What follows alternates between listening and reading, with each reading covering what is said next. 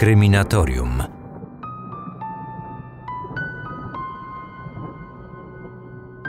No, dzisiaj morderczy temat, a właściwie dwa mordercze tematy. Musisz wybaczyć mi lekkie spóźnienie tutaj na Spotify lub innych aplikacjach podcastowych, ale dziś pierwszeństwo miał trailer mojego tajnego projektu, o którym również opowiem za chwilę. A czego będzie dotyczyć dzisiejszy odcinek? Wacław Mrazek. To on uznawany jest za jednego z najgroźniejszych i najniebezpieczniejszych seryjnych morderców z Czechosłowacji.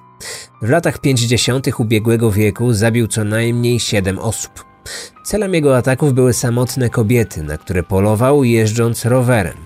Choć popełnił mnóstwo błędów, pościg za nim trwał ponad 6 lat. I tylko przypadek sprawił, że wampir z Chomutowa, bo taki miał pseudonim, odpowiedział w końcu za swoje zbrodnie.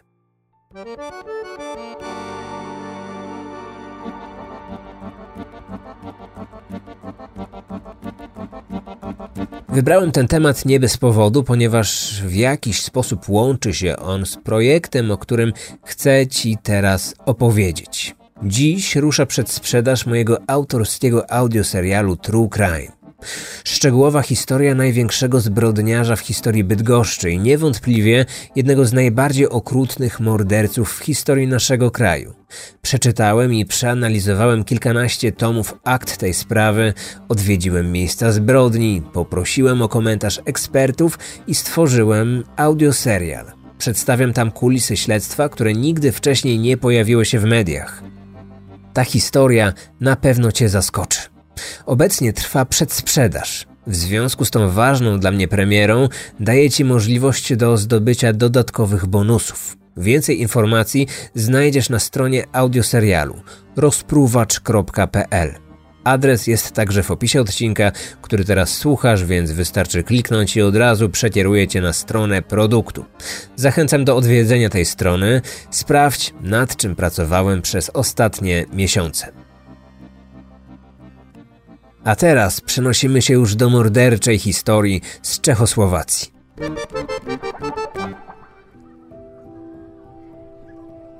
Był początek 57 roku.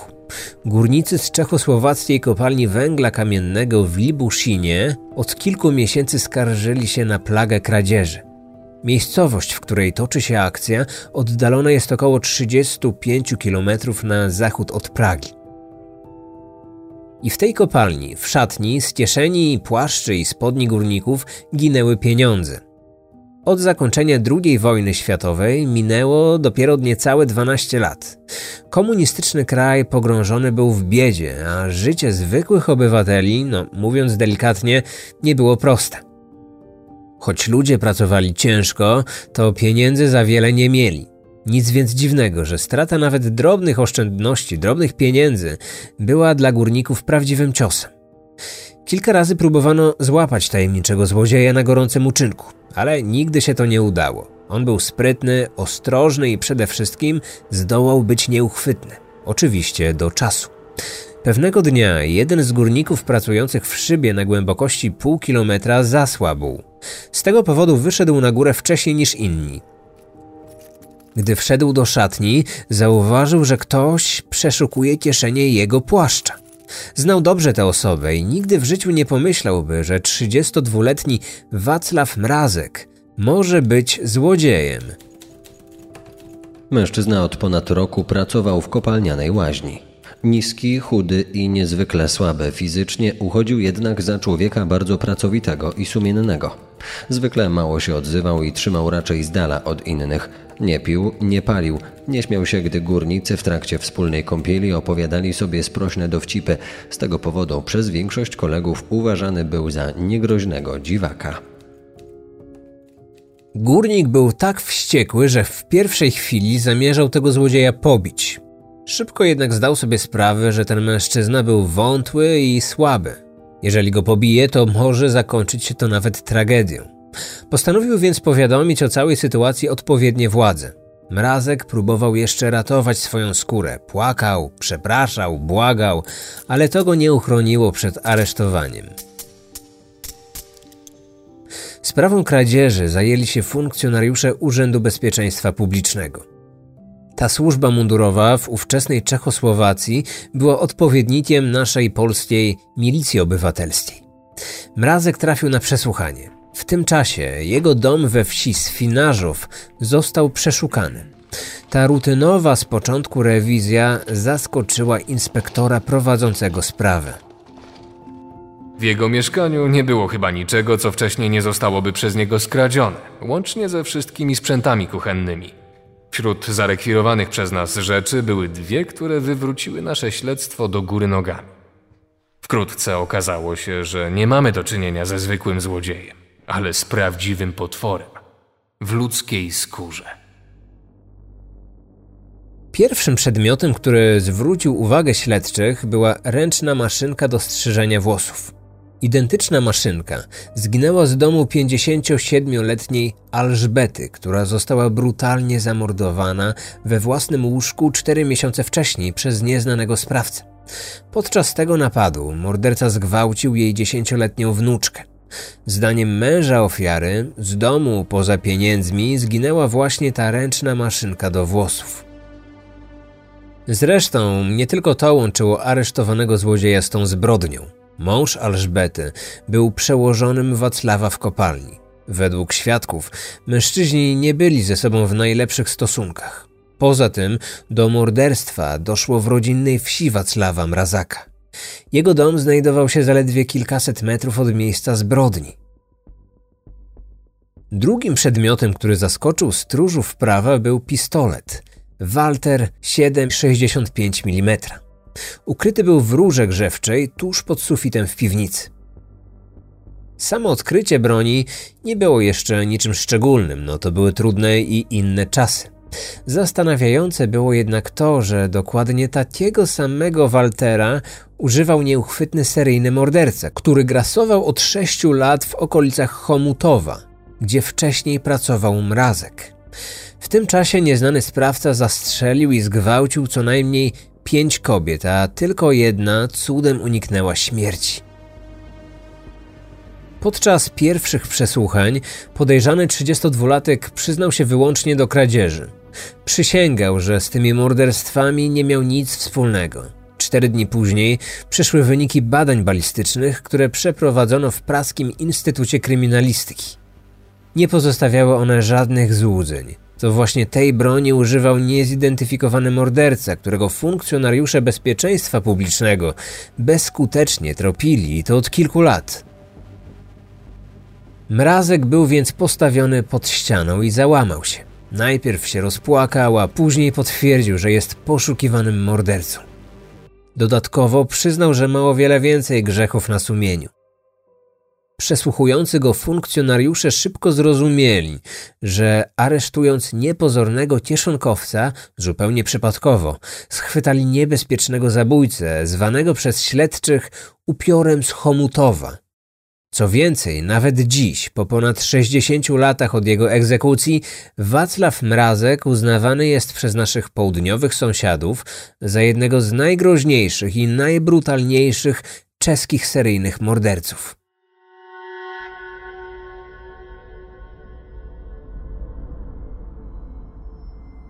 Ale opowiedzmy trochę o jego życiu. Przedstawmy sylwetkę Wacława Mrazaka.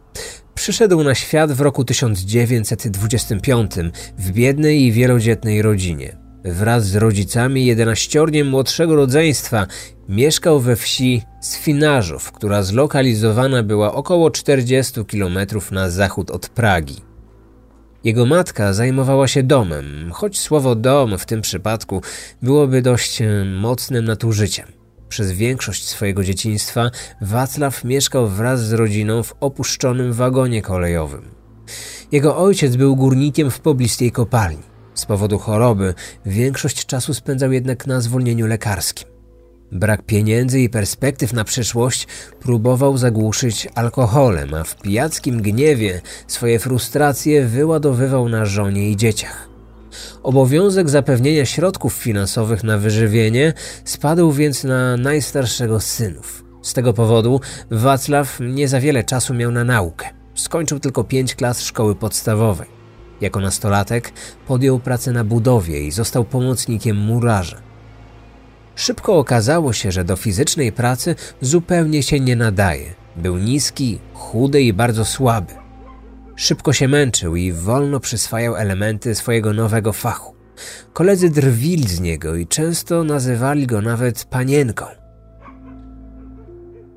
Wacław kradł od dzieciństwa i w zasadzie był w tym całkiem dobry. Nic więc dziwnego, że po tym jak stracił pracę, to właśnie w ten sposób próbował rekompensować sobie brak wypłaty. Do domu przynosił wszystko, co tylko można było zjeść: jajka, chleb, masło, mleko. Gdy nabrał większej wprawy, to wracał nawet nad ranem z poruszającym się workiem. Kradł sąsiadom kury, kaczki i gęsi. Choć mrazakowie nie mieli pieniędzy, to zawsze mieli pełne żołądki.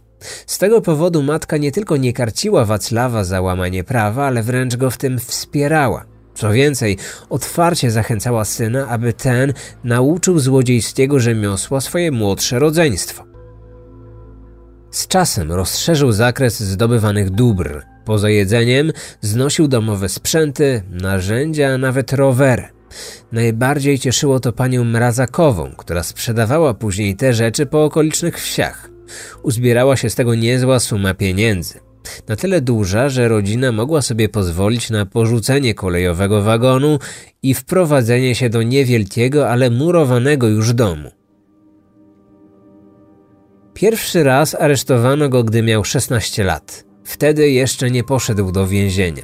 Z uwagi na jego młody wiek wyrok zawieszono. Nie zniechęciło to Wacława do porzucenia tego procederu.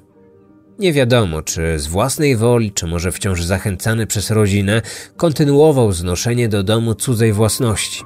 No i w końcu się doigrał.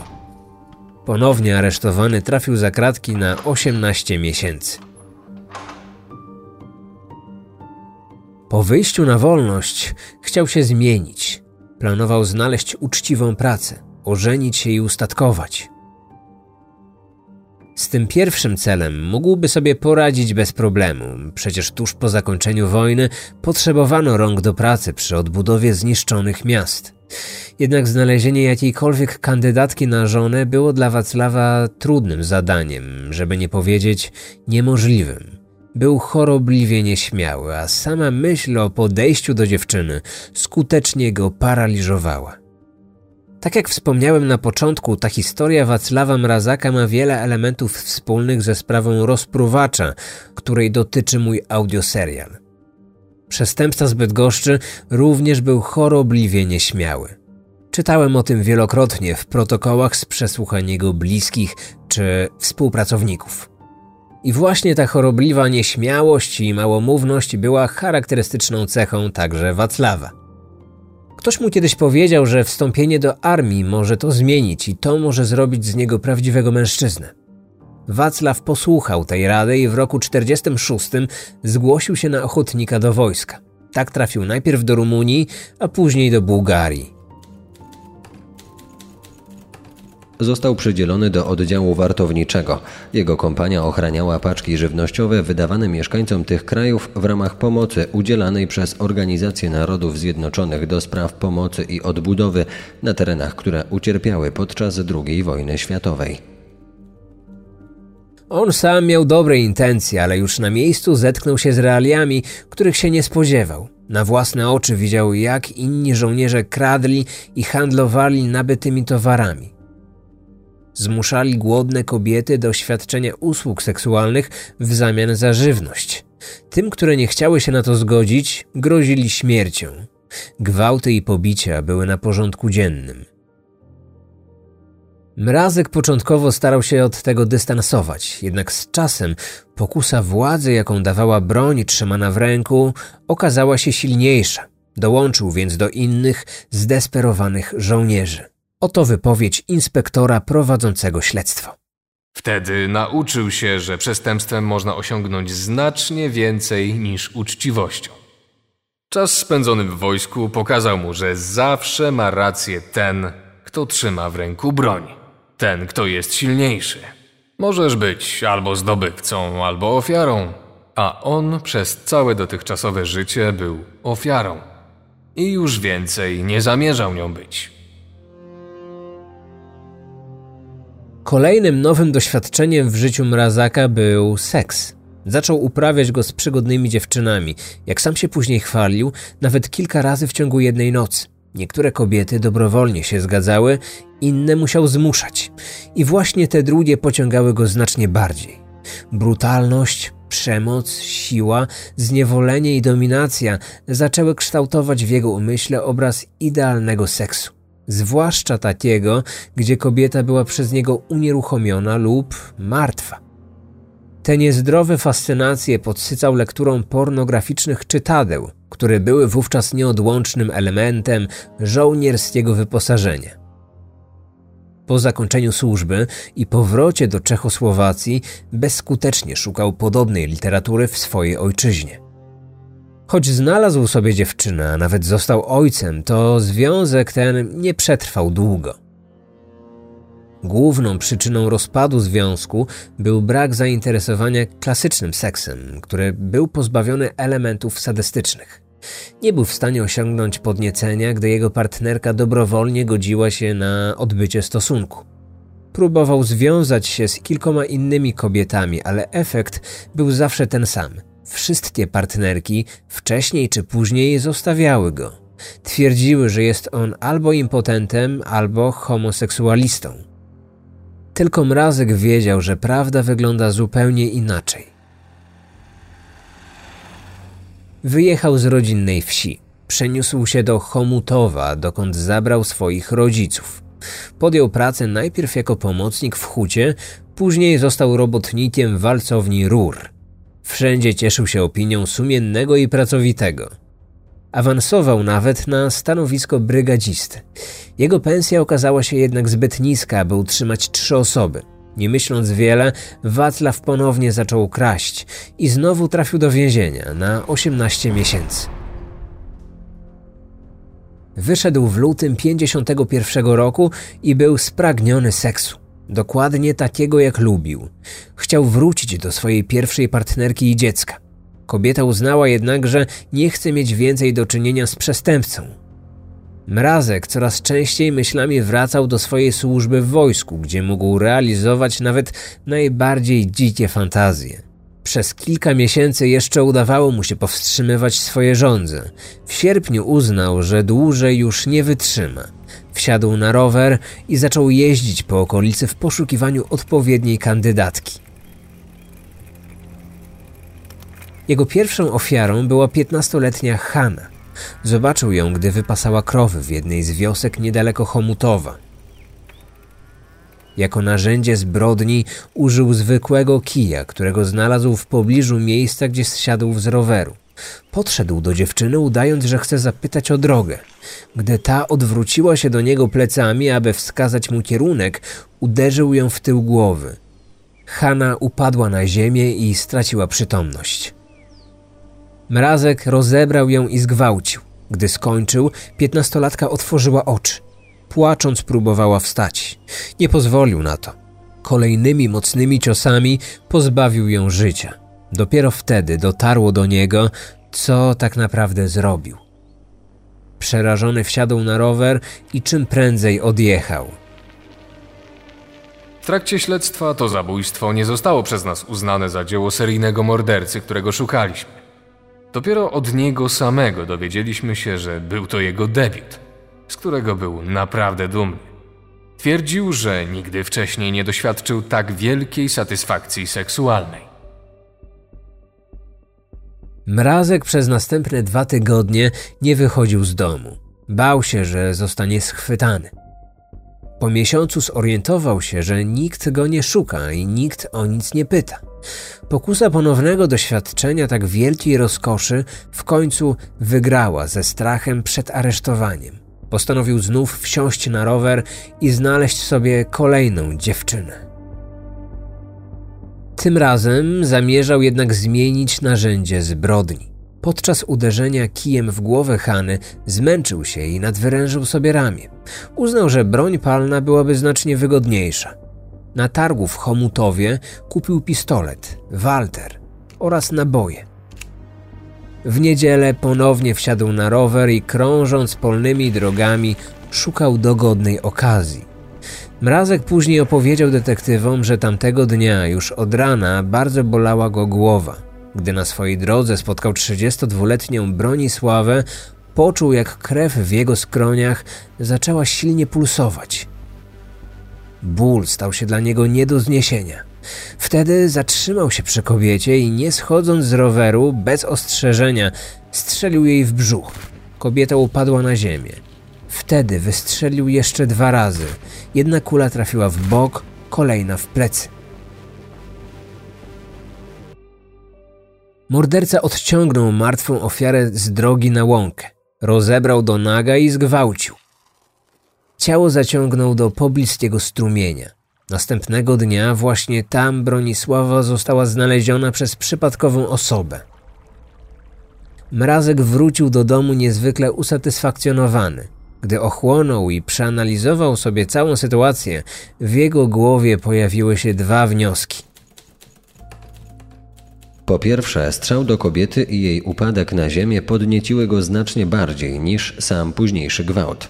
Po drugie, pistolet nie okazał się do końca dobrym pomysłem. Jako narzędzie zbrodni był po prostu za głośny.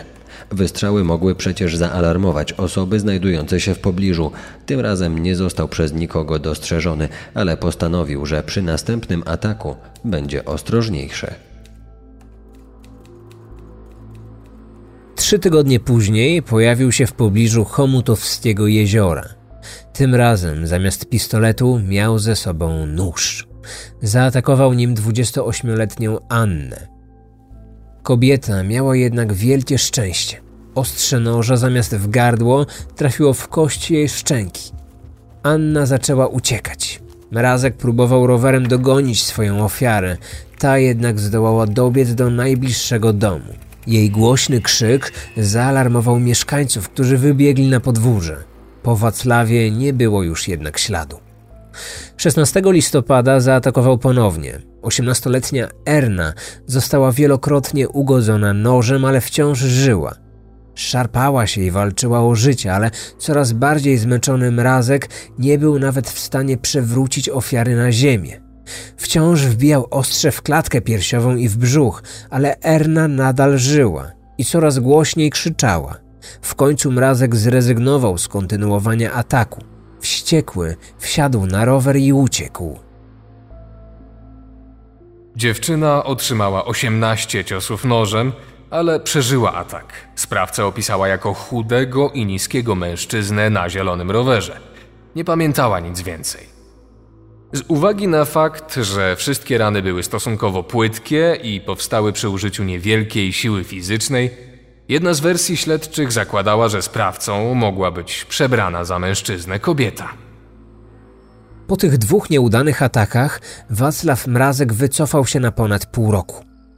Jednak nocą z 1 na 2 czerwca w 52 upiór z Chomutowa powrócił.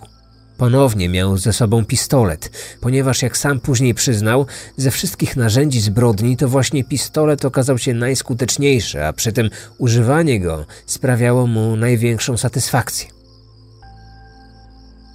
W jednym z wiejskich klubów odbywał się wtedy taneczny wieczór. Mrazek z wielkim upodobaniem przyglądał się tańczącym, pięknym dziewczynom. Nagle poczuł wielkie pożądanie. I znów jego skronie zaczęły pulsować, a głowa zaczęła go boleć. Wiedział, że nie może już dłużej czekać. Na leśnej ścieżce spotkał wracającą do domu 22-letnią Elenę.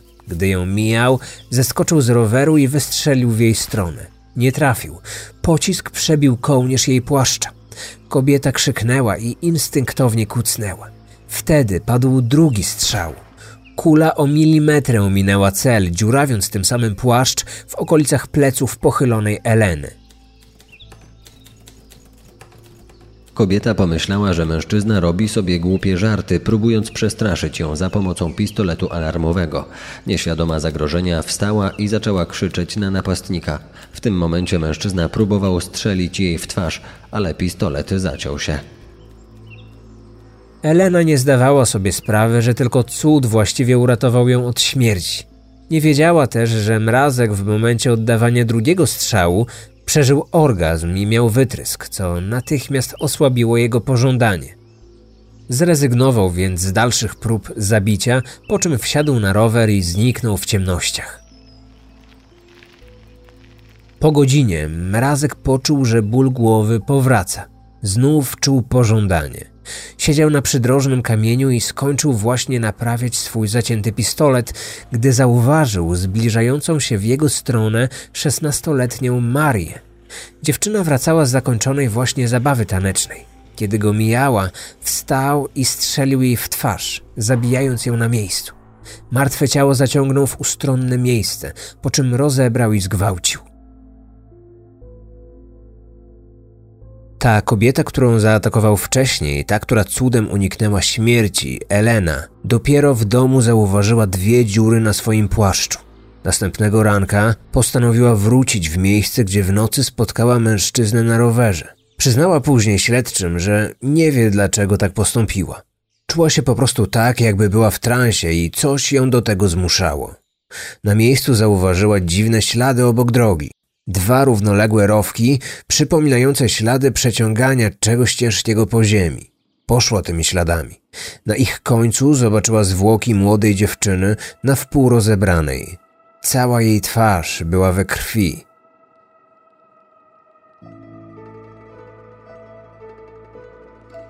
Detektywi wiedzieli już, że ataku na Bronisławę, Elenę i Marię dokonała ta sama osoba.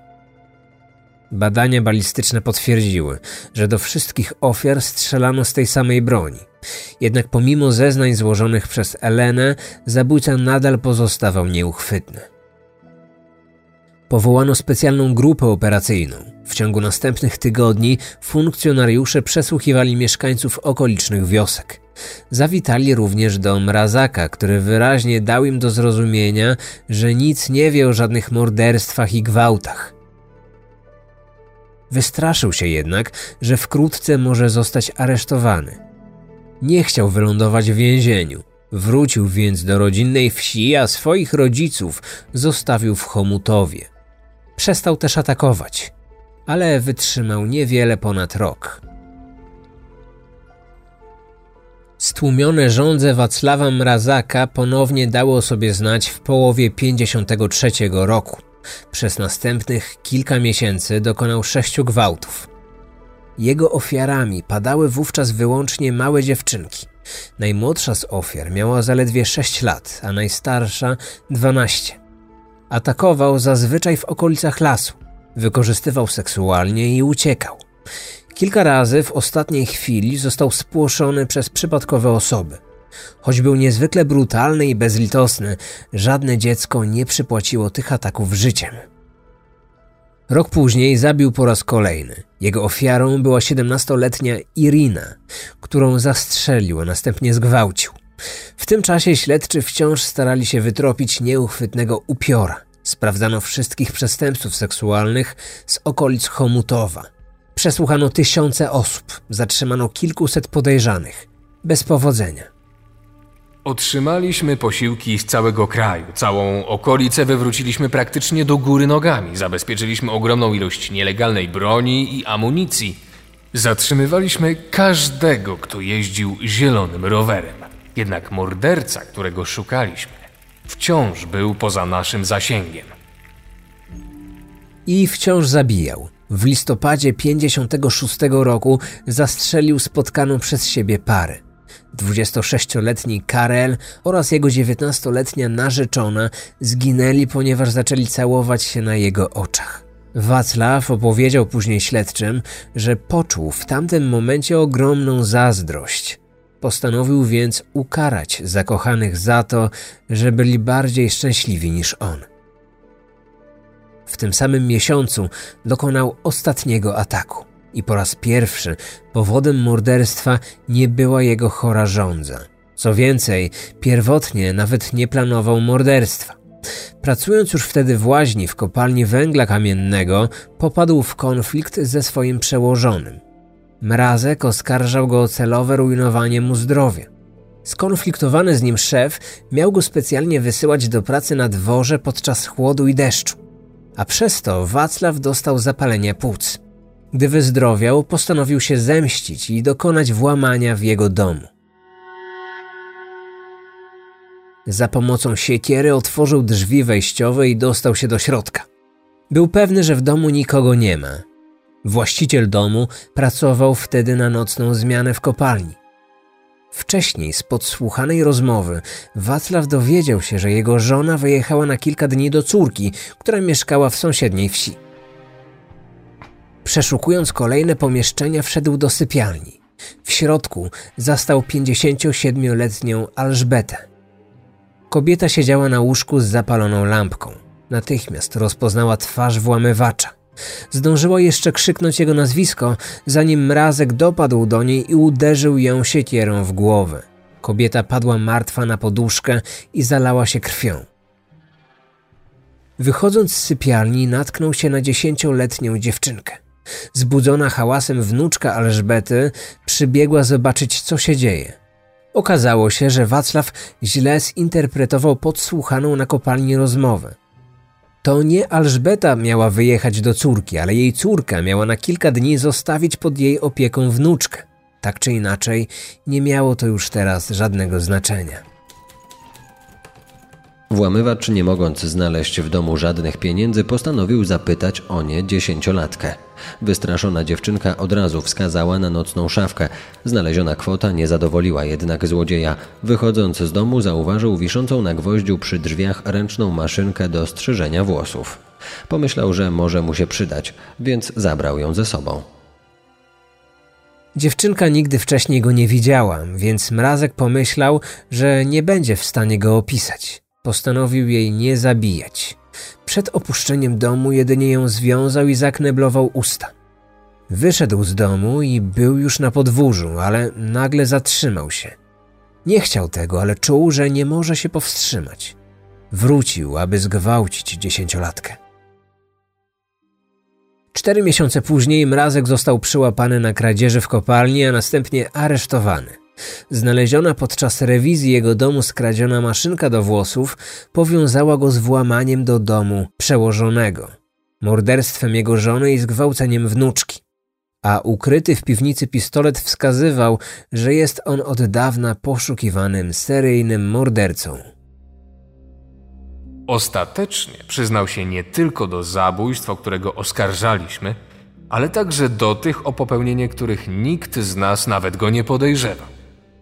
Łącznie usłyszał 127 zarzutów. Oprócz ponad setki kradzieży, akt oskarżenia obejmował 7 morderstw, 4 usiłowania zabójstwa oraz 14 gwałtów. Po trwającym cztery miesiące procesie Wacław Mrazek został skazany na śmierć przez powieszenie. Wyrok wykonano 30 grudnia 1957 roku w Pradze. Po egzekucji ciało Mrazaka zostało przewiezione do Instytutu Medycyny Sądowej, gdzie pobrano kilka jego organów. Mózg, serce i nerki upiora z Chomutowa trafiły do Wydziału Naukowo-Technicznego Głównej Administracji Urzędu Bezpieczeństwa Publicznego w Pradze. Tuż przed skremowaniem zwłok seryjnego mordercy zdecydowano się jeszcze na wykonanie jego maski pośmiertnej. Jego upiorną twarz do dziś można zobaczyć w paryskim Muzeum Policji. Niektórzy przyznają, że nawet po upływie ponad 60 lat wciąż budzi ona grozę wśród odwiedzających. Dziękuję za dziś. Za tydzień słyszymy się, mam nadzieję, w kolejnej morderczej historii, a tymczasem odsyłam Was ponownie na stronę rozpruwacz.pl. Trzymajcie się. Cześć. Odcinek powstał na podstawie książek Indricha Francka, Romany Lukaszowej i Jaromira Slusznego. Wykorzystano również materiały czeskiego radia oraz artykuły opublikowane w czeskim dzienniku Idnes.